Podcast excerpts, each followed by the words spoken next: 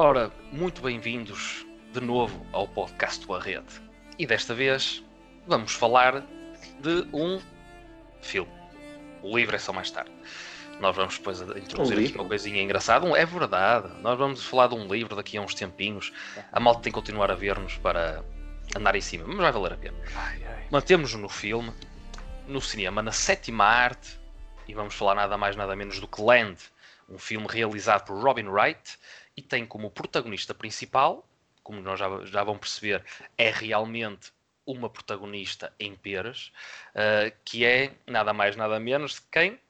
A Robin Wright. Portanto, ela realiza e depois faz o, o papel principal, interpreta, não é? Também é E- produtora. Exatamente, pronto. Eu também queria, pá, porque senão as pessoas também se calhar pedem, "Pá, essa é ela que faz tudo. Não, É não. um one, one woman Sim, show. é, é ela mas que é mais- paga, é. É mais ou menos isso. Mas é Resumindo projeto assim, dela. é, sim. E resumindo isso, uma, o, o- a sinopse de uma forma muito rápida, basicamente é uma pessoa que se isola do mundo, do mundo eh, como o conhecemos, digamos assim, não, portanto, não só a questão da cidade, mas mesmo num meio eh, mais rural, mais precisamente no Wyoming, eh, ela própria chega a, a afirmar que não quer ver pessoas à, à sua volta, portanto, quer se distanciar de tudo o que seja raça humana, o que se calhar às vezes podemos perceber um bocadinho, mas para esta e outras discussões eh, tenho os meus colegas, é? o Bernardo e o Tiago, que estão aí, que eu já os ouvi, portanto, olá e obrigado. Eh, e vamos passar a, a falar sobre o filme, porque é para isso que nós cá estamos. E vou começar por mim. Vou começar por mim. Ah, isso não vale. Não? Pronto, então vou Isto começar é- por era vocês. inédito. Era inédito. Não, mas pode eu, ser. Eu, eu sou a favor da inovação. Sou a favor da inovação. Isto é, eu, eu Bora, gosto, bora, bora, eu gosto de chegar aqui e fazer coisas diferentes. Não, eu vou-vos ouvir um bocadinho. Quero ouvir-vos um bocadinho e depois também dou o meu. Vamos Estamos voltar aos velhos tempos. Então. Vamos voltar aos velhos tempos, malta. Ordem alfabética. Tiago, o que é que tens a dizer sobre este land? O que é que, o que, é que de- transmitiu este land? nunca deixaram escapar essa.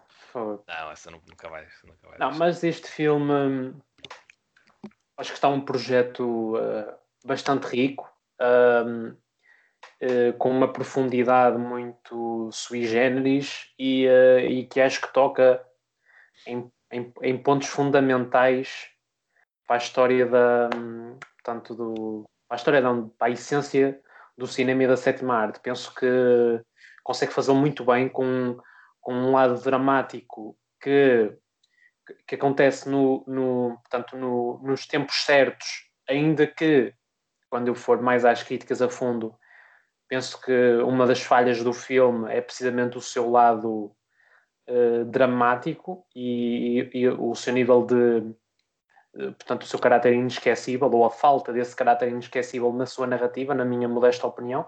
No entanto, é um filme que dentro da sua profundidade vai sendo bastante ousado na maneira como trata o- o- os seus temas e, e- e os aborda, não é?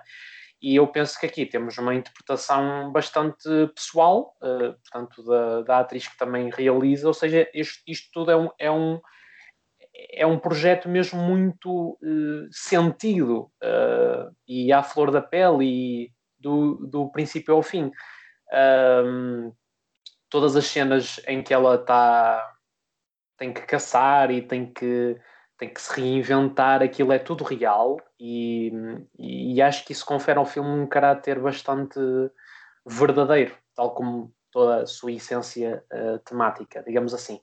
Mas em traços muito gerais, porque eu acho que tenho dito, dito isto muito eh, ultimamente, mas eu penso que o podcast se vai tornar mais rico quando entrarmos em, eh, em debate mais propriamente Ah. dito. É quase sempre Ah. assim. Pensava que ia já começar a imortalizar coisas. Não, isso É. isso é mais para a frente. Ah, é? Mais para o fim, não é aquelas Sim, deixas que- Primeiro refere, depois imortaliza. Ok, Se bem que, adiante já que eu estou sempre a tentar imortalizar coisas. Tentar, pelo menos. Sim, acho que a tua Ah, passagem pelo planeta Terra, mas mais precisamente pelo Barrete, há- é uma marca realmente imortal, a não ser que todos os servidores do mundo pifem, não é? E aí é mais complicado, mas eu acredito que a tua presença, Tiago, será sempre imortalizada no projeto do Barrete, sem dúvida. E esta é a parte em que, em que eu tento não chorar. Não, mas adiante. Hum, Acho que está um filme bem conseguido. Hum. Acho que isto é em traços muito gerais, para eu terminar a minha primeira intervenção, está um filme bem conseguido, com uma temática uh, bem, uh, portanto, profunda e que faz sentido uh, expor no cinema, porque é uma temática diferente. Eu acho que não é muito, não é nada banal em termos de portanto, a sua expressão no, no cinema, ou pelo menos a quando a sua expressão um, tem sempre traços muito particulares e, e consegue se reinventar. É o caso deste Land, acho eu.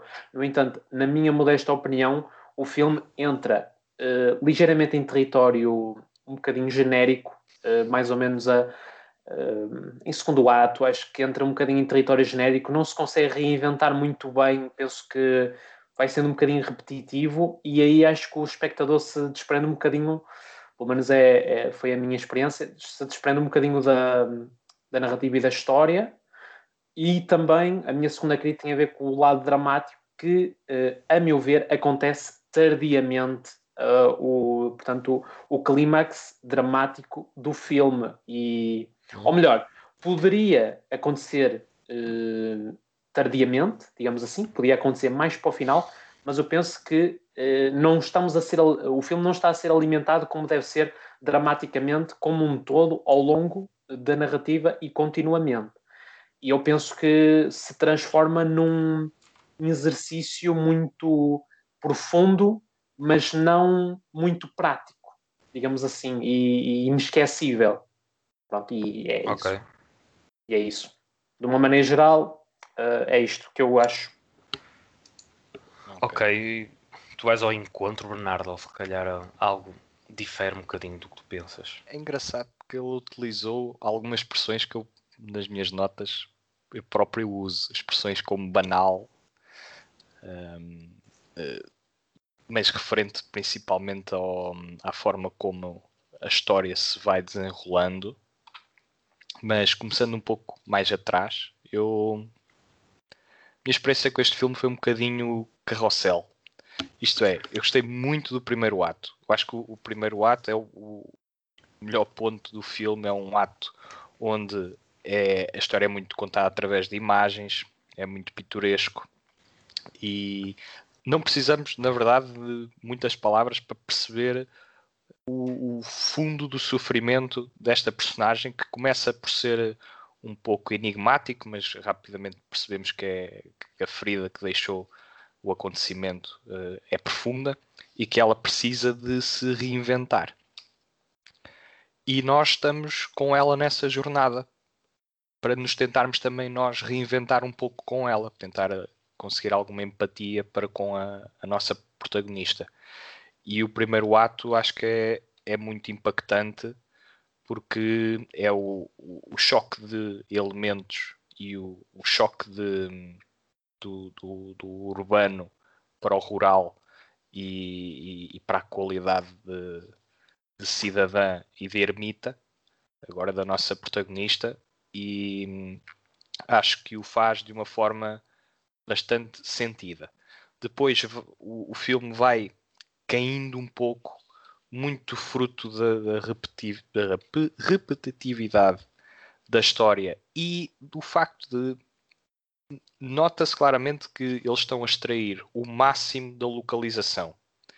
Uh, é engraçado, o próprio Sim. diretor de fotografia dormia na casa onde a protagonista uh, se encontrava para, a qualquer hora da noite ou do dia, conseguisse captar. Ele dormia lá para, à, à noite, conseguir captar algumas imagens que, que, que ele sentisse que o tempo estava proveitoso. É engraçado porque eles, num curto espaço de tempo, acho que foi cerca de, de um mês, se não estou em erro, eh, já recolhi esta, estas informações já há algum tempo e não as apontei, mas acho que foi, eles estiveram a, a, rodar o filme cerca de três semanas ou um mês. Não quero estar a, a, mentir, mas não, não foi nem para mais, nem muito para mais, nem muito para menos. E hum, eles, nesse espaço de tempo, conseguiram ter as estações todas do ano, o que dá mesmo a, a ilusão Uau. de que aquela, a nossa protagonista esteve muito tempo ali, porque eles apanharam muito sol, muita chuva, aquela neve, neve dá a ideia que, que as estações estão a passar e é uma progressão natural do Isso tempo. foi um bom detalhe imortalizado, não é? Está aqui hiper imortalizado. Este já não foge, a menos que, lá está, como o Diogo diz, não, não, foi um apagão geral, isto já não sai daqui. Grande não sai daqui. E nas nossas memórias, não é? Porque a menos que nos, que nos formatem, uh, não sai. Mas pronto, é um pormenor giro porque não foi sempre este clima maravilhoso, como estamos aqui a ver atrás no, no meu background. Para quem nos está, não nos está a ver, mas só nos está a ouvir, eu tenho aqui um cenário paradisíaco do, da localização do. Para quem, do quem nos está a ouvir e não a ver, fica o convite. Para... Acho que vale a pena ver o podcast só, para, só por causa do fundo é do no Canadá, gravado no Canadá. Uh, é uma terra bonita, agradável. Um dia, quem sabe, lá irei. Mas, um, voltando ao filme, depois no, em spoilers refiro o que acho do terceiro ato, mas lá está. É um exercício interessante. Acho que, e agora voltando ao, ao caráter paisagístico e pitoresco do filme, a montagem irritou-me um pouco, porque nota-se que. Irritou-te? irritou-me, literalmente irritou-me. Porquê? Porque é interessante que essa escolha de, de, de palavras. Sim, porque eu não me irrito com facilidade. Porque eles captaram tanta natureza que eu senti que havia uma pressão para vamos tentar colocar tudo no filme pois, ao máximo. Pois. Isso acontece. E a montagem era muito rápida. E eu acho que o filme não pedia isso. Este filme pedia um ritmo um bocadinho mais lento ao, ao nível da montagem.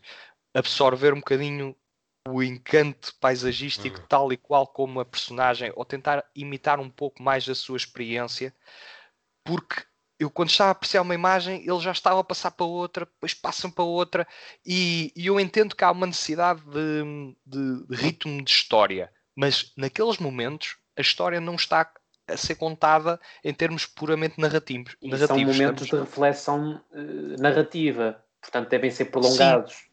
E esses momentos mais estendidos no tempo, em contraste com as memórias dela, eu acho que, e essas memórias sim, aí justificava-se a, a, montagem, a, o ritmo de Rápida. montagem que foi aplicado, eu acho que tornava o filme, uh, em termos meditativos, mais interessante. Porque eu acho que esta técnica resultou melhor num filme uh, com a Reese Witherspoon, um filme de 2014 chamado Wild, que é um filme onde uma personagem também entra em reclusão e vai fazer um, um, um percurso que é notório por ser difícil de cumprir e ela vai sozinho, sozinha fazer esse percurso também a pensar, portanto, sobre a vida e a refletir e, e para estar, entrar num estado de graça, para, para voltar a, a, ser quem ela a, conhece e que não se encontrava no, no seu espírito. Um, pronto. E a técnica é a mesma. Ela, enquanto viaja, vai mostrando o filme, as suas memórias e um pouco do, daquilo que a levou até aquele desfecho, até aquela, aquela decisão da viagem. E eu acho que resulta muito melhor nesse filme, não só porque tem um, um é mais dinâmico em termos de, de, eventos, mas também porque o filme, quando quer, dá espaço para respirar, para a imagem respirar. E este Land acho que não, não o faz uh, na extensão que, que devia. Mas... Posso-te fazer uma pergunta, Bernardo? Podes. Desculpa interromper. Podes. Posso fazer o papel de moderador, Diogo? Permites? Vocês sabem que eu gosto de fazer algumas piadas e por acaso ocorreu-me agora e vou, vou, vou aproveitar aqui. Ó oh, oh, Bernardo, tu achas que o Land um, quis ser um Nomadland, mas ficou-se pela metade? Por isso é que só se chama Land. Não, mas lá está, se calhar um bocadinho mais da, da, da perspicácia. De, de... o Diogo não gostou. Um bocadinho mais da, da perspicácia de, de, imagética e de ritmo que o Nomadland aplicou, que assim uh, estamos queremos estar dentro do espaço mental da protagonista, mas o enfoque está tão no exterior que nós acompanhamos a jornada com ela e acabamos por eh, sentir um pouco daquilo que ela sente uh, nessa descoberta pela, pelas terras uh, baldias do, dos Estados Unidos e acho que lá está, está, está muito melhor aplicado nesse aspecto da história. Mas dramaticamente, eu não tive muitos problemas com, com o filme, acho que é prestável. Em termos dramáticos, é prestável. Acho que depois o segundo ato entramos entra uma dinâmica nova com outra personagem e ela vai beber da experiência dessa personagem e vice-versa. E, é, e são as aprendizagens mútuas e a forma como existe o desenvolvimento da personagem que faz com que o payoff seja agradável. Não digo altamente memorável ou, ou impactante, mas muito agradável.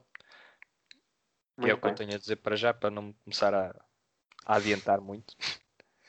Diogo, o que é que tu achas? Deste o que é que eu acho? Depois de vos ter ouvido, olha, em parte, em grande parte, eu também vou ao encontro uh, num aspecto que reconheço que não é tão positivo, ou eu começo, prefiro começar já por aqui, não é tão positivo que é esse lado, acho que até foste mais tocaste nisso, Tiago, que é um filme que não fica muito imortalizado, tal, questão não é importante. Uh, mas é um exercício que é bem feito, a meu ver, mas que realmente não parece que não acrescenta muito. Não, Apesar... tenho, não tenho o carisma do Nomadland, tipo de longe. sim, mas isso poucos têm, a meu ver. Mas isso é outra conversa. Uh, agora, eu penso no meio disto tudo, há coisas muito positivas. Uh, a começar desde logo, aí está, a nível fotografia, eu achei o filme delicioso. Uh, tu Bernardo, uh, colocas a questão da montagem ter sido uma coisa um bocadinho, se calhar, precipitada, ou aí está, por vezes, uh, certos planos, ou o potencial que existia uh, de sequência de planos, às vezes não ter o tempo suficiente para respirar ou para apreciar, não é? Para, para o espectador uhum. Conseguir, se calhar, estar um bocado mais imersivo na experiência.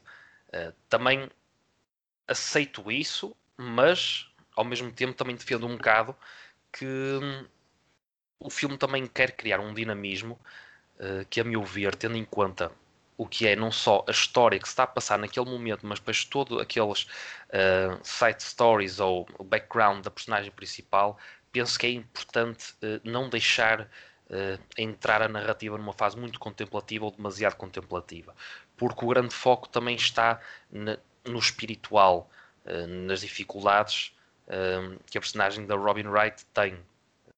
E, Mas tu não achas que também... esse caráter espiritual iria ser prolongado, desculpa interromper, precisamente com a, o prolongamento, desculpem a redundância, o prolongamento dessas portanto, imagens uh, contemplativas, porque eu acho que está, estão intimamente ligados à parte estão, espiritual e, a... e, contemplativa. Mas tu consegues ter essa contemplação à mesma, eu, eu penso. Eu, há, há, planos, tem certas sequências que o planos é só a questão do nascer do sol, ou quando, é, quando neva e há certos pormenores de, de gravar em dois, três planos quase tudo o que está à volta coberto já de neve. Portanto, essa questão das estações é, penso que é muito bem filmado, a meu ver, neste filme, ou capta-se muito bem e penso que não haveria necessidade de prolongar isso. Uh, e depois, a forma como eu justifico esta questão da montagem, mesmo não sendo ideal, mas eu penso que consegue uh, ir ao encontro do que é realmente a essência do filme, prende-se muito com essa questão espiritual que falei, que não se pode desprender e que penso que é objetivo também da própria realizadora que nós entremos dentro da alma dela, que é uma alma muito difícil, recolhida, uh, portanto, de uma forma em que tudo o que se passa ali, mesmo para quem está a ver, é difícil penetrar e se calhar pode ir um bocado uh, em contra do que é às vezes a essência do cinema, mas uh, o provocar esta barreira ou criar esta barreira, eu penso que até acaba por ser um, algo positivo, porque é que realmente o que aquela personagem está a sentir. É uma batalha, isto é um filme muito pessoal, é quase como se fosse um diário, a meu ver. Sem dúvida. E, e a forma como também o passado dela vai sendo exposto é, aos poucos, depois culminando uh, no que nós vamos depois na segunda parte dizer, e comentar. Eu penso que isso é muito bem feito, sinceramente. Tu também falaste na questão dramática, Tiago, que achas que o filme se calhar não é assim tão dramático ou não é tão rico uh, nessa, nessa questão do sentimento. E eu penso que é bastante. Agora, ponho aqui uma parte muito grande.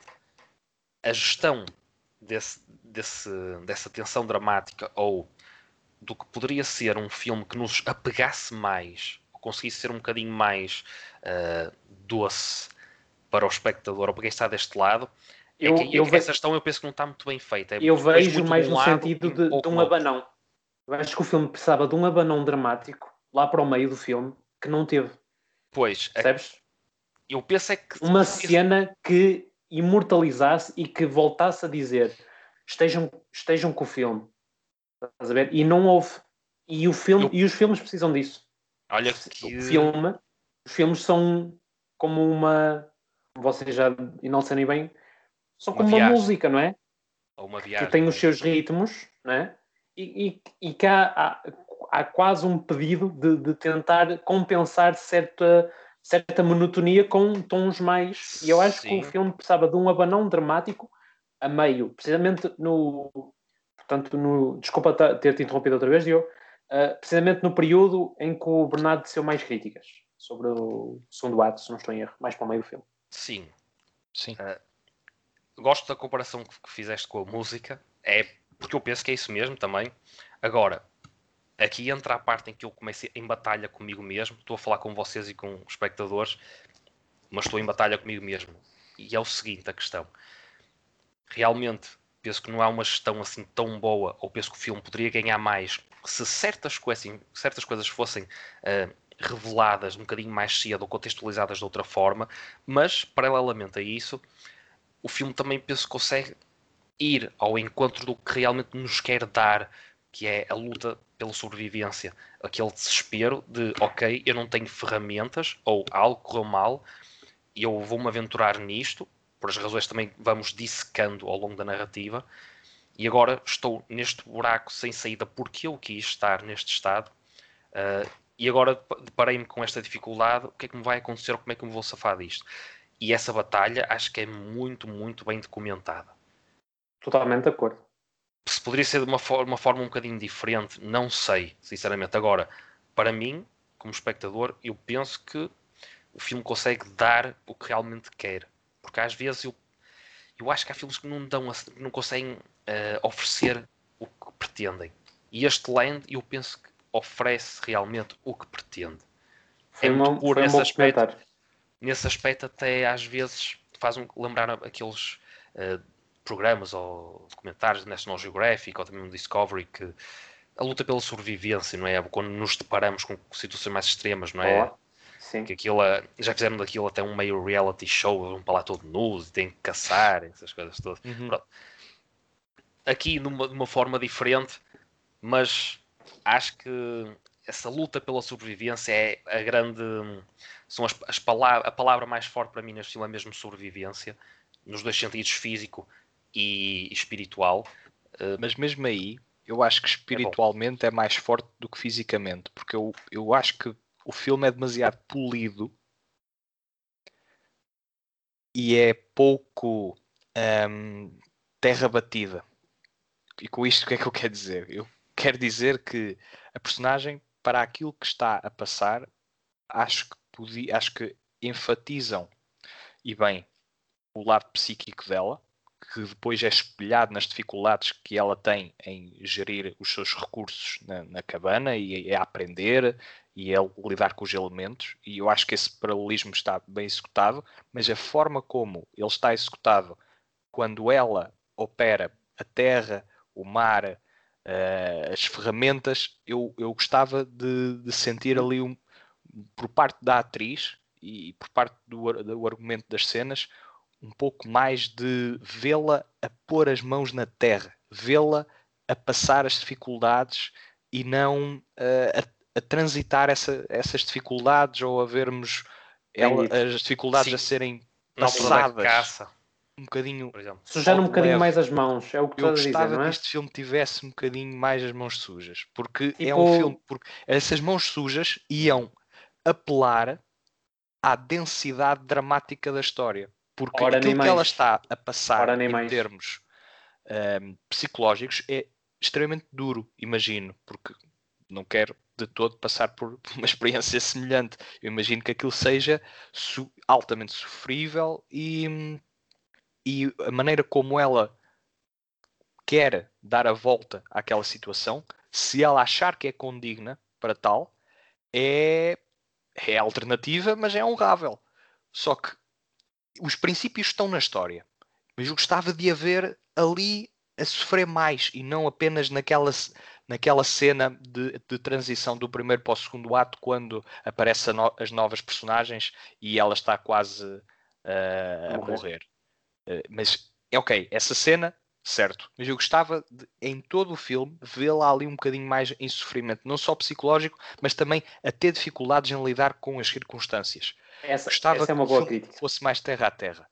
Acho que lá está, está demasiado polido está demasiado polido e eu acho que o filme está um bocadinho a, a servi-la nesse aspecto. Olha, por exemplo, fazendo agora um paralelismo que não é exatamente correto, apesar de haver ursos em ambos os lados, no filme do DiCaprio, eh, que eu por acaso agora não estou a lembrar, ah. o Revenant, por exemplo, ele passa aí por dificuldades físicas, eh, não, não necessariamente, não necessariamente eh, a luta com o urso em particular, não, não me estou a referir exatamente a isso, mas é isso que estava a falar, Bernardo. Ele, ele tem a dificuldade e suja as mãos, basicamente. Sim, ele há outros suja... dramas. Há um drama que eu gosto particularmente chamado The Leveling, que uhum. é pff, 2015, posso estar errado, uh, que é um drama onde, vê, onde é, é, passado numa, numa zona rural e nós sentimos as personagens uh, que estão, sentimos a sua conexão para com a natureza. E eu e por um lado, esta nossa protagonista não está ligada à natureza. Há uma desconexão. Ela quer aproximar-se. Então, se calhar, ainda seria mais urgente vê-la em desespero a tentar essa aproximação. Isso é interessante porque ela está desconectada do mundo todo e vai para lá para fugir do mundo, não para se ligar ao mundo. Portanto, isso é interessante. Sim. Pronto, e por estas e por outras, eu dou. É que vais dar? Duas e meia ao okay. filme. Porque apesar okay. de eu tecer algumas críticas e me ter irritado ligeiramente, porque eu acho que há aqui potencial, podia ter sido um bocadinho melhor explorado. Mas não deixo de achar o filme convidativo. Acho que é uma, é uma experiência para a qual nós devemos estar preparados para um filme de ritmo lento, com pouca ação, mais introspectivo, mas visto com, com este framework, com este framework não, com este panorama, com esta hum, perspectiva, quero eu dizer, acho que conseguimos extrair eh, daqui coisas muito interessantes, principalmente ligadas à forma como as duas personagens que têm maior preponderância no filme vão beber uma da outra, que é algo que podemos comentar em spoiler. Sim. Mas é, é uma dinâmica importantíssima. Acho que é, é importantíssima e, na minha opinião, é o que faz o filme. É certo. o que me faz dar um, uma nota uhum. positiva ao filme e, uma, e, ainda que seja uma leve recomendação, voltando leve à expressão que eu, eu, de vez em quando aplico. Uh, não deixa de ser uma recomendação e de ser um filme que acho que devem, um, uhum. devem ver se tiverem com este mindset de, uhum. de, conscientes daquilo que vão ver, pode ser que consigam uh, penetrar na história. Bem. E tu, Tiago? Olha, eu estou indeciso, pessoal. Pronto. Não nota que dar. Não, não, não há decisões. Nem vale ponto então, 75. Queres que eu dê a minha já? Sim, se, se, se, se fizeres o favor. eu, eu, vou, eu vou fazer o favor então. E eu sou um bocadinho mais otimista e dou as três estrelas, uh, pronto, pelo que também já estive a dizer, mesmo não sendo realmente um filme muito bom e às vezes também, certos momentos, tem algumas falhas. Pronto. O conceito de falha aqui, sinceramente, penso que é um bocado relativo, mas. É sempre. É, ok, quase sempre, mas na arte já sabe como é que é.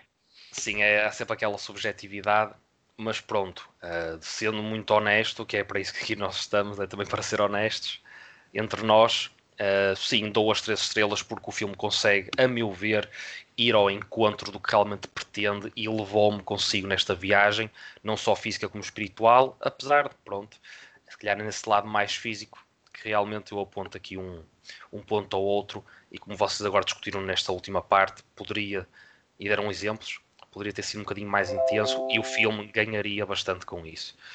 Pronto, e agora, com esse som, Tiago, as, as, dúvidas, não, é só, as dúvidas ficaram desfeitas, porque agora Não, foi, foi tipo o pelinho, né? o pelinho da, já da perguntaste ao telemóvel, que nota é que eu devo dar? E o telemóvel, plim! E a nota é... é... a Siri, não, que eu não, eu não tenho iPhone. Mas... E qual é a tua nota, Tiago? Não, olha, eu, eu vou na tua linha, Diogo, porque eu acho que, hum, apesar de tudo, eu concordo praticamente tudo que o Bernardo disse, mas eu acho que vou ser um bocadinho mais positivo desta vez, vou dar o, o braço a torcer, apesar de o meu struggle aqui ser entre dar duas e meia ou três, não, não três e meia nem nada que se pareça. Vou dar as três estrelas porque eu acho que, apesar das críticas que eu, que eu faço, uh, aqui o desconto de meia estrela distribuído por, de, por duas críticas fundamentais de minha parte, que tem a ver precisamente com o, o caráter, uh, portanto, dramático, uh, tardio e, e também o, o, facto do filme ser muito. Uh, tanto entrar num território genérico mais ou menos a meio e tornar-se uh, pouco inesquecível, uh, faço esse desconto de, de uma estrela. Uh, portanto, acho que nesse aspecto, sim, três estrelas. Acho que é um filme, é uma recomendação, não é uma recomendação muito forte da minha parte, mas é uma recomendação sólida. Bem, e é de uma forma sólida que encerramos esta primeira parte. E como é Dizer é óbvio. apenas que o filme que referi há pouco, The Leveling, é de 2016. Eu disse que era 2015, errei por um ano. E é um filme que vale bastante a ver. Aliás, se não dessa. Também. Se não, podia ser a minha recomendação deste podcast. The Leveling é um, um drama uh, do Reino Unido que não chega a, a, ter uma hora e 25 minutos e um, que vale imensa pena. É absolutamente devastador. Pronto. Já está uh, recomendado. O Bernardo mas isso dos anos, Bernardo, é, é sempre complicado porque por causa das, das estreias dizer que é deste ano ou do ano anterior ou... Pois. Olha, por não. exemplo, o The Killing, que nós analisámos a semana passada, disse que era deste ano, mas fa... É, em bom rigor é do ano passado, porque estreou, estreou no... É porque já foi no festival, acho que foi no Sundance do ano passado. Exato. Mas pronto, isso... Sim, lá está. Ninguém, ninguém a bom rigor, por exemplo, vamos, se formos a ver a bom rigor, o The Leveling estreou para o público geral em 2017. Portanto, eu podia estar errado na mesma. Estreou em ah, festivais não. em 2016. Por exemplo, o da Suarva seria é. 2010, para aí. É, se não da década de 90. Quase. Grande meus, filme. Bora. Meus caros espectadores sabem muito bem de onde nos estão a ouvir ou a ver é porque nós estamos nessa plataforma, portanto, se é o óbvio, mas como eu tenho aqui de dissecar, é o YouTube, é o Spotify, é o iTunes, é o Anchor, é o Google Podcasts. Pronto, já sabem os outros todos, não é? Da CNN e por aí fora. Da Al Jazeera também. Vai, vai haver, a, haverá, agora no futuro próximo, uma CNN portuguesa, se não me engano. Sim, será um projeto da TV 24, exatamente. Portanto, malta, o Barreto vai estar. Parar. Não há muito que enganar. E... É, é, só, é só propostas. Exatamente e propostas também é, que os nossos patronos nos dão e agradecemos muito também por contribuírem para o nosso projeto. Se gostarem, façam-no também. Podem visitar o, o, nosso Patreon através do site ou então, muito facilmente, www.patreon.com traço o. E com esta, meus caros, só vos digo, subscrevam o canal e vamos para a segunda parte. Até já. Até já, Até já povo.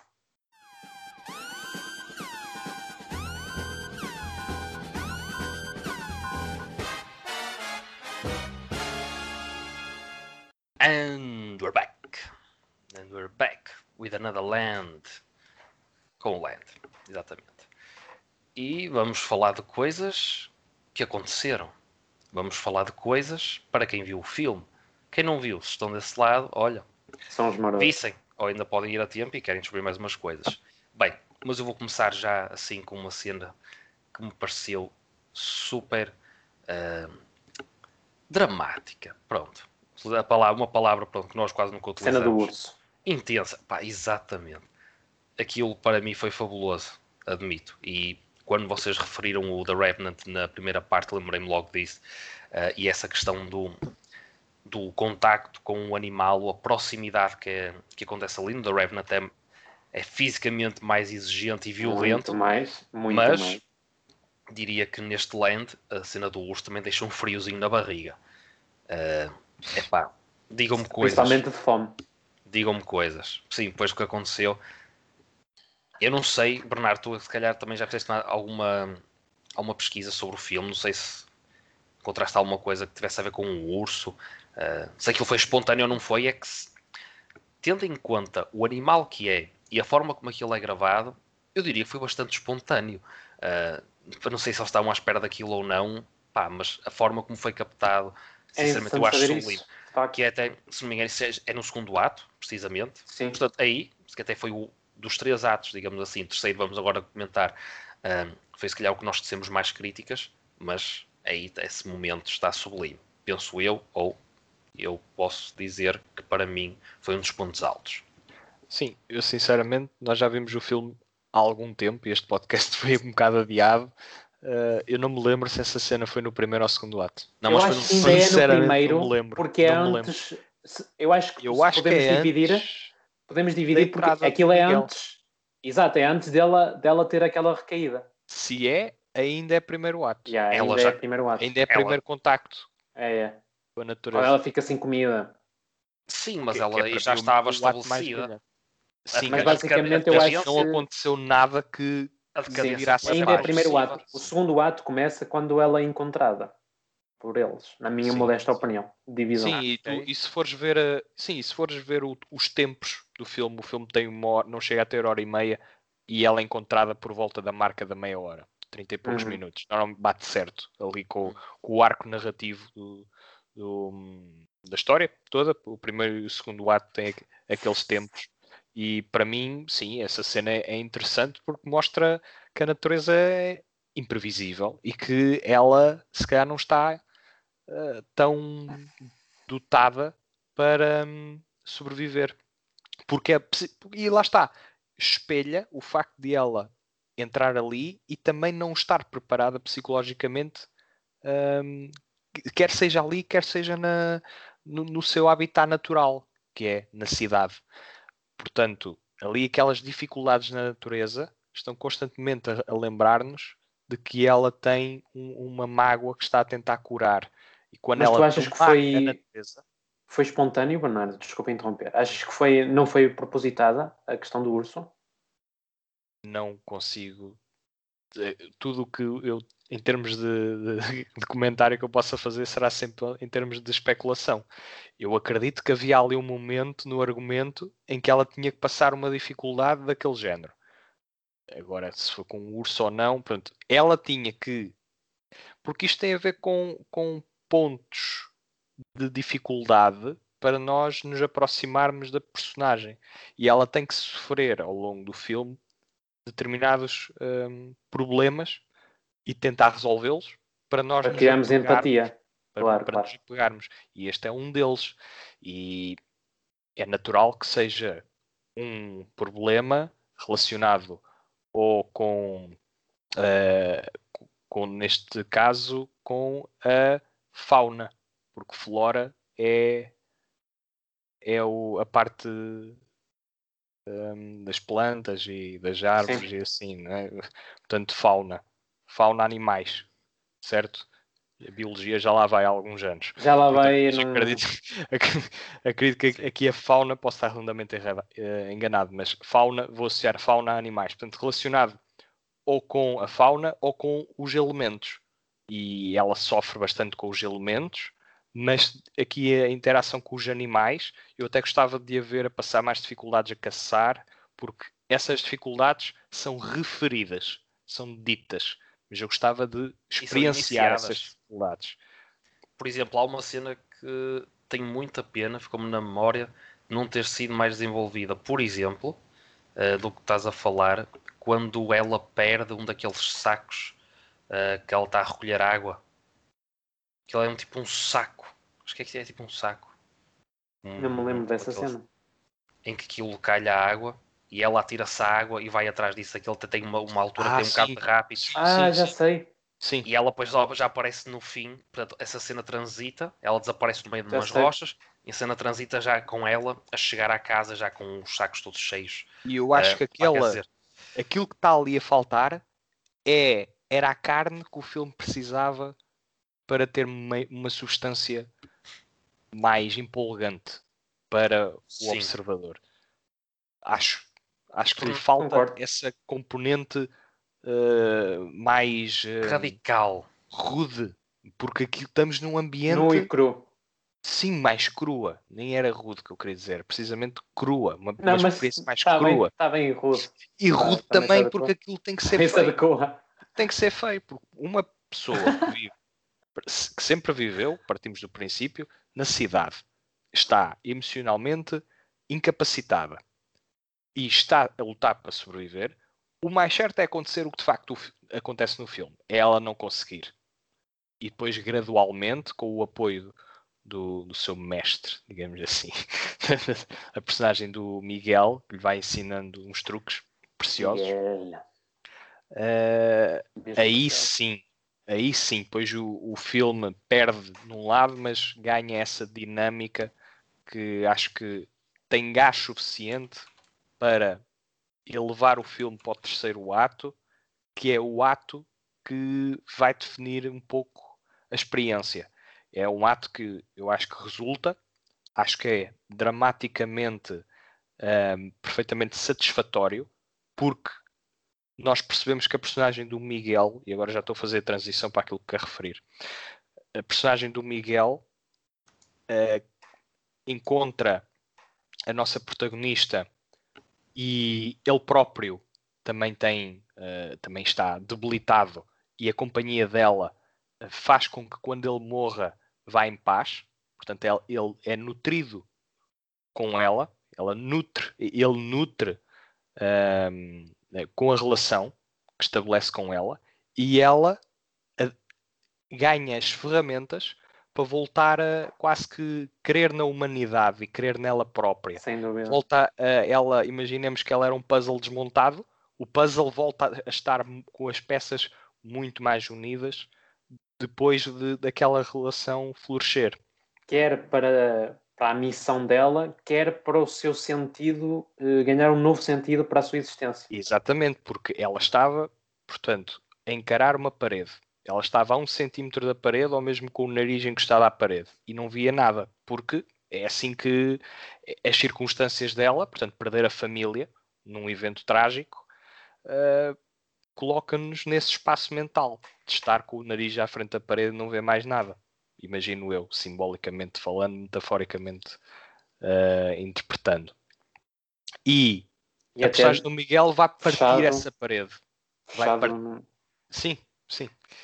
O, a personagem do Miguel vai chegar lá com, com as ferramentas e vai partir aquela parede. E ela vai ganhar novos horizontes, apesar dela estar num local que, em termos paisagísticos, é riquíssimo e tem uma profundidade imensa. Só que é, mentalmente ela não vê aquilo. E- Não, não e é consegue. engraçado que ela inicialmente até pronto, e é é normal para uma pessoa que está a passar porque ela está a passar ah, inicialmente quer se manter muito na sua individualidade e na sua portanto não se querer apegar, porque ela até chega a comentar mesmo no início que veio para se afastar das pessoas então ela não quer confiar em ninguém portanto ela até rejeita ah, inicialmente ah, quando ela já, já fica recuperada do, do, portanto, do acontecimento, ela rejeita e diz-lhe não voltes que eu não, não quero mais ajuda. Mas depois ela vai percebendo que além de precisar dessa ajuda, ela quer essa ajuda. para- Exatamente. E depois eh, o clímax advém do facto dela, só o facto dela escolher sair daquele sítio para ir visitar o Miguel, cujo paradeiro ela não conhecia, aí, eh, em termos, É o ahm, clique. em termos psicológicos, ali é o clímax do filme. Porque ela, até aquele ponto, não estava preparada para, hum, para tomar aquela decisão. Portanto, a jornada toda do filme leva-nos àquele momento em que ela decide, por espontânea vontade e por escolha dela, por, por desejo até dela, sair daquele sítio para o tentar encontrar. Quando o encontra, dá-se o, o clímax emocional do filme e eu acho que esse clímax é um payoff completamente prestável. Senti os diálogos e senti a conexão daquelas personagens. É uma excelente cena, sim. E acho que enriquece o filme e deixa-nos depois uh, com um... desolados. Deixa-nos e, com, e com o dever cumprido, aquilo que o Diogo referia de, do filme ter um, um propósito e muitos filmes te, começam com um propósito e não conseguem atingir esse propósito. Eu acho que este filme tinha um propósito inicial, o caminho para lá chegar não foi tecnicamente e narrativamente o mais aprimorado, mas e, com, com as suas com, com as suas um, um, rotundas e, e paralelos foi lá chegar e quando lá chegou foi perfeitamente satisfatório. Não sei se querem dizer alguma coisa sobre a cena final. Sim, não, é, é emocionalmente fortíssimo, sem dúvida. Para mim foi um, um choque até, sou sincero. Uh, porque foi tudo muito rápido, não é? O que uh, acaba por ser bom. Bom porque também tu sentes que é um personagem, ou são dois personagens, porque depois o este Miguel, quando desaparece, até torna a coisa um bocado mística, a meu ver. Uh, mas mais na questão da personagem da Robin. Portanto, a Edie, não é assim que. Edie Olzer, uh, ela, ela sempre foi muito, muito fechada até ao fim. E foi preciso, se calhar, um, uma coisa realmente, uh, uma revelação ou um, um, um, desprender de tudo, não é? Para ter a coragem de revelar aquilo e a quem ela revela, não é? Portanto, nós estamos ali dentro naquela intimidade uh, e sabemos que é algo especial, não é? pela própria questão do Miguel também já ter cancro, não é?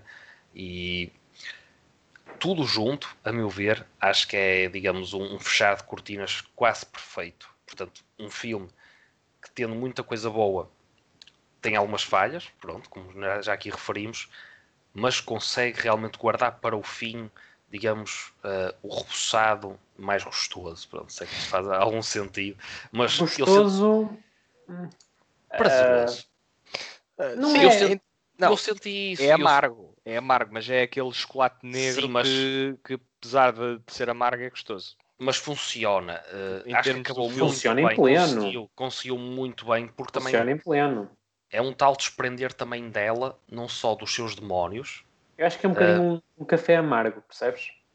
Um bocadinho isso. Tá, que é que não gosto de café amargo, mas é, está, a arte não pode agradar a toda a gente, é uma verdade. Agora, tendo em conta tudo o que se passou, eu gosto muito desta viagem que nós temos uh, pela ID, não querendo ser mal interpretado, uh, mas é, é, é, é, mesmo isto. É, é, uma aventura que tu tens e que o filme leva-te leva com ela e, a meu ver, isso é uma das premissas base para um filme funcionar ou não funcionar. Nesse aspecto funciona perfeitamente, portanto não, não há que inventar muito. Nesse aspecto acho que o filme até tenta ser bastante sóbrio na maioria, maioria do tempo, não é? Mesmo querendo acrescentar essa tal intensidade do que é essa questão do instinto da sobrevivência, mas depois entra muito nesse caminho espiritual, não, não discorre disso. E portanto, epá, é o tal três, é, as tais três estrelas que eu dei, não, não é uma coisa fabulosa, mas cumpre muito bem. É, só, para mim foi uma hora e meia muito bem passada, sou sincero. Só tenho pena que essa sobriedade tenha sido demasiado polida, demasiado retocada e, e não tanto sentida em termos uh, uh, do que é o toque com os elementos, elementos que chegam a ser muitas vezes uh, danosos para o protagonista. Mas gostava de ter sentido mais essa dificuldade. Exato, e não, ser... e não esses cortes que devia ser um bocadinho mais. Isso é muito importante em filmes deste caráter. Muito importante. Sim, fazia o filme. Quanto, se, quanto maiores as dificuldades dela, mais nós conseguimos ter acesso às profundezas dos seus problemas, porque ela, aquilo que ela está ali a passar é quase como uma metáfora interior para aquilo que ela está a sentir. Como é que vamos espelhar um grande sofrimento através de, de um, uma personagem que não se quer expressar? É através do seu ambiente ao redor. Mas como é que vamos fazer sim, isso sim. Uh, sem que, ou melhor, como é que vamos fazer isso de modo a que, a que ainda assim o filme tenha impacto, mas que não seja demasiado infantil. Era, era, acho Pois, que o filme pois. tenta equilibrar a moeda ou tenta equilibrar a balança, mas cai demasiado para o lado bonito, eh, quase que romântico da situação. Apesar dela passar dificuldades, eu gostava deste ter sentido mais. Mas pronto, dito isto, se calhar, não sei se tiverem alguma coisa a acrescentar, são Não, não, para mim, para mim acho que ficou tudo muito bem imortalizado. Sim, exatamente. Acho que o- a, o- a última. O último vai-te pedido atirar que faço-. O último pedido que faço é mesmo que as pessoas vejam o filme e, pronto. Para me tornar mortal. é? E que venham partilhar connosco e que imortalizem os seus comentários na nossa caixinha dos comentários, meus caros. E imortalizem a vossa presença no Barreto subscrevendo o canal. Não se esqueçam. É bom, é fixe. Ouçam-nos, é fixe ouvir-nos. Porquê? Porque para além de Deixem- estarmos aqui este tempo todo, exatamente, Deixem um gosto. para além de estarem este- estarmos este tempo todo aqui a falar, vamos deixar recomendações. Não é só, ah, vão- eles estão ali não sei quanto tempo a falar de um filme e depois um gajo quer saber algumas coisas. Não. Vamos recomendar três coisinhas, que são três obras de arte, presumo. Três E quero ouvir três coisinhas. Vamos, vamos- assim, para da- dar um, um toque mais ah, relaxado, uma coisa mais. Pronto, à vontade. Coisinhas. Bernardo, que coisinha que tens para nós? Coisinha. Coisinha- uma- é Isso é um assim, bocado isto- esquisito. Isto, Coisinha. se eu fosse por esses termos, isto é uma coisona. O que eu tenho aqui para vocês é uma coisona. E é um filme que eu ainda Para variar, próprio- não é, Bruno? É isso que queremos ouvir. É assim, eu, eu tento, eu esforço-me para dar aqui grandes recomendações e esta é certamente uma delas, ainda que eu próprio esteja a saborear e a pensar sobre o filme, porque está muito, muito recente na minha memória. Então vale a pena. Isto tem pano para mangas, eu, eu consegui, isto dava, se fosse em crítica, em formato de crítica escrita, dava, dava, dava dose, dose Bem, isso. Fosse como ou se quando diz- for. Pode ser quando for, pode ser quando for. Como se diz em americano, isso é um filme que dá pens for mangs. Fans for Manx. Pens for mangs. And é Realizado pelo Panos Cosmatos. The movies. O filme é eh, A Noite. La Notte, é italiano. É um filme de 1961 que é realizado por um senhor chamado Michelangelo Antonioni. Não sei se Ei, já ouviram O António, falar. sim, sim. Bernardo, Antonioni, sim. muito no conhecido. fim, vais outra vez. Ah, eh, calma, que eu não acabei. Tens, eh, que é protagonizado pelo Marcelo Mastroianni.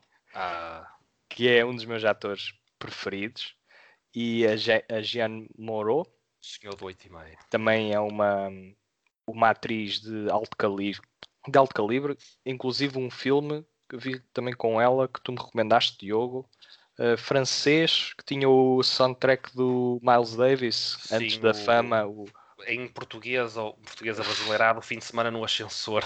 é, o fim de semana no ascensor, Que também é um filme também tem que se tem que se lhe diga, ainda que este La Nota para mim esteja noutro nível. E o que é que retrata? Retrata um dia na vida de um casal eh, cuja relação está, para mim, já desmoronada e é uma questão de, Uma noite. de tempo, de uma noite, uma questão de uma noite até que as verdades sejam ehm, saiam todas cá para fora. É um filme muitíssimo interessante eh, em, em todos os aspectos daquilo que podemos eh, analisar da sétima arte, desde a sua cinematografia à- ao seu mise-en-scène, ao blocking, à forma como as, as person- as personagens se deslocam no, pela, eh, pelo cenário e a assertividade da forma como este filme consegue ser subtil e sedutor ao mesmo tempo, para mim é aquela coisa de espetacular. E este casal começa por eh, Subtil e sedutor. é Muito subtil e sedutor, sedutor e, e- e também de, um- de certa forma deixa-nos com, com pena, porque estamos aqui perante duas pessoas que estão emocionalmente a milhas de distância mas nota-se que havia aqui um, um romance uh, outrora que, que, podia dar frutos, mas que por fruto, passa a redundância, das circunstâncias e, e da forma como interagem com terceiros, uh, mas principalmente da forma como deixaram de conectar com eles próprios. Uh, é um filme, para mim, que eu ainda estou a processar uh, e a acertar ideias, mas dos melhores filmes que vi ultimamente. Posso dizer que com, com alguma segurança que sim. Estou uh, muito fascinado por este filme. Não consigo ainda estar com um discurso altamente coerente sobre ele, mas é, é um incentivo. Exato, é, é, mas admito que, que, ainda não refleti o suficiente com ele, porque acho que está aqui, lá está, como eu referi no início, é muito denso e tem, tem muito por que se lhe diga, como por exemplo, a forma como é filmado muitas vezes isola as personagens na câmara ou reflete-as, demonstrando a forma como elas estão sozinhas, mas só, elas estão sós com elas próprias, porque não e isso enfatiza e, e otimiza a distância para com os outros, principalmente entre o casal. Mas mais não, não vou alongar mais. Chama-se só novamente 1961. La nota. Só novamente. O nome o, Miguel Angelo Antonioni. Muito bem. E tu, Tiago, o que é que tens para nós? Olha, eu não, não trago nada assim de caráter portanto, uh, italiano. Cinematográfico, ah. Não, cinematográfico sim. É? Não é uma série? Não, não, não é uma série. Eu sei que já pá, isto tem sido recorrente, mas se eu fizesse jus à minha recomendação, eu não, não dizia nada. Porque o que eu tenho para recomendar é a Quiet Place, parte 2. Ah. É verdade, e estreou, uh, estreou mesmo recentemente aqui em Portugal e portanto é, é a sequela portanto, do Quiet Place. Um, a meu ver, em termos de portanto, estilo terrorífico, aqui o, o Bernardo certamente uh, penso que concordará comigo que é muito uh, sui generis e, e eu acho que este Quiet Place é muito uh, autêntico na forma como, de certa forma, reinventa o estilo de terror. Porque eu acho que o, o Quiet Place, sobretudo a parte 2, faz uma coisa que eu não estou muito habituado a ver, que é, em vez do terror estar associado um, às cenas em concreto e no grau terrorífico e, e catastrófico que as cenas têm, o terror deste filme e a beleza deste filme está no suspense que cria em todas as situações, ao ponto deste filme ser altamente ofegante e não te deixar respirar em praticamente todo o filme. Por isso, pelo menos na minha perspectiva. Para quem ainda não conhece, basicamente uh, no universo do Quiet Place, uh, basicamente há, portanto, uh, aparecem umas criaturas de uma origem que é cientificamente desconhecida ou não uh, 100%. Exatamente. Não, mas estou a dizer o, como é que elas Exato, mas como é que elas, uh, portanto, chegaram, digamos assim? Tipo, a sua, digamos, o que é que levou àquilo? Não é 100% objetivo, o que é que não é? expultou o seu, o seu aparecimento. Sim. Sabemos no início que são teoritos, não é? Exato, Eles são chegam teoritos, em teoritos. Mas não, não se sabe muito bem a explicação para, para, esse, para esse aparecimento. Mas é isso, são criaturas alienígenas que basicamente ouvem muito bem. E ouvem de tal forma bem que eu podia estar aqui a deixar uma caneta uh, cair no chão que os monstros conseguem ouvir de tal forma que aparecem e têm uma sensibilidade auditiva uh, muito, muito grande e muito apurada. Diz, diz. É extraordinária. É sim, sem dúvida. E eles são altamente mortíferos. E têm umas garras que fazem lembrar o, o Venom, quase, e a, a sua própria aparência, acho eu. Um, até a sua expressão e os seus dentes, acho que está tá muito parecido nesse aspecto, mas uh, são criaturas que num contra um não dão qualquer hipótese. E nós temos aqui uma família que, portanto, uh, antes de, antes de ir para, para a família, temos primeiro o realizador, que é o John Krasinski, que curiosamente é também o nosso, isto relativamente ao 1, ao Quiet Place 1, é também, uh, portanto, uma das nossas personagens principais, o John Krasinski, uh, que interpreta, portanto, o Lee, que é Já a família... primeiro, Diogo? Não. Então cuidado com o que vais dizer. Ah, Diogo. sim, sim, sem dúvida, sem dúvida, sim, sim, sim. Um, portanto, e, e, temos aqui a família, a esposa é, é Evelyn, interpretada pela Emily Blunt, e, portanto, um, temos aqui uma família com uh, três filhos, uh, quatro ou quatro? É, depende. Uh, pois porque, depende do pronto, filme que estás a falar. pronto, não importa.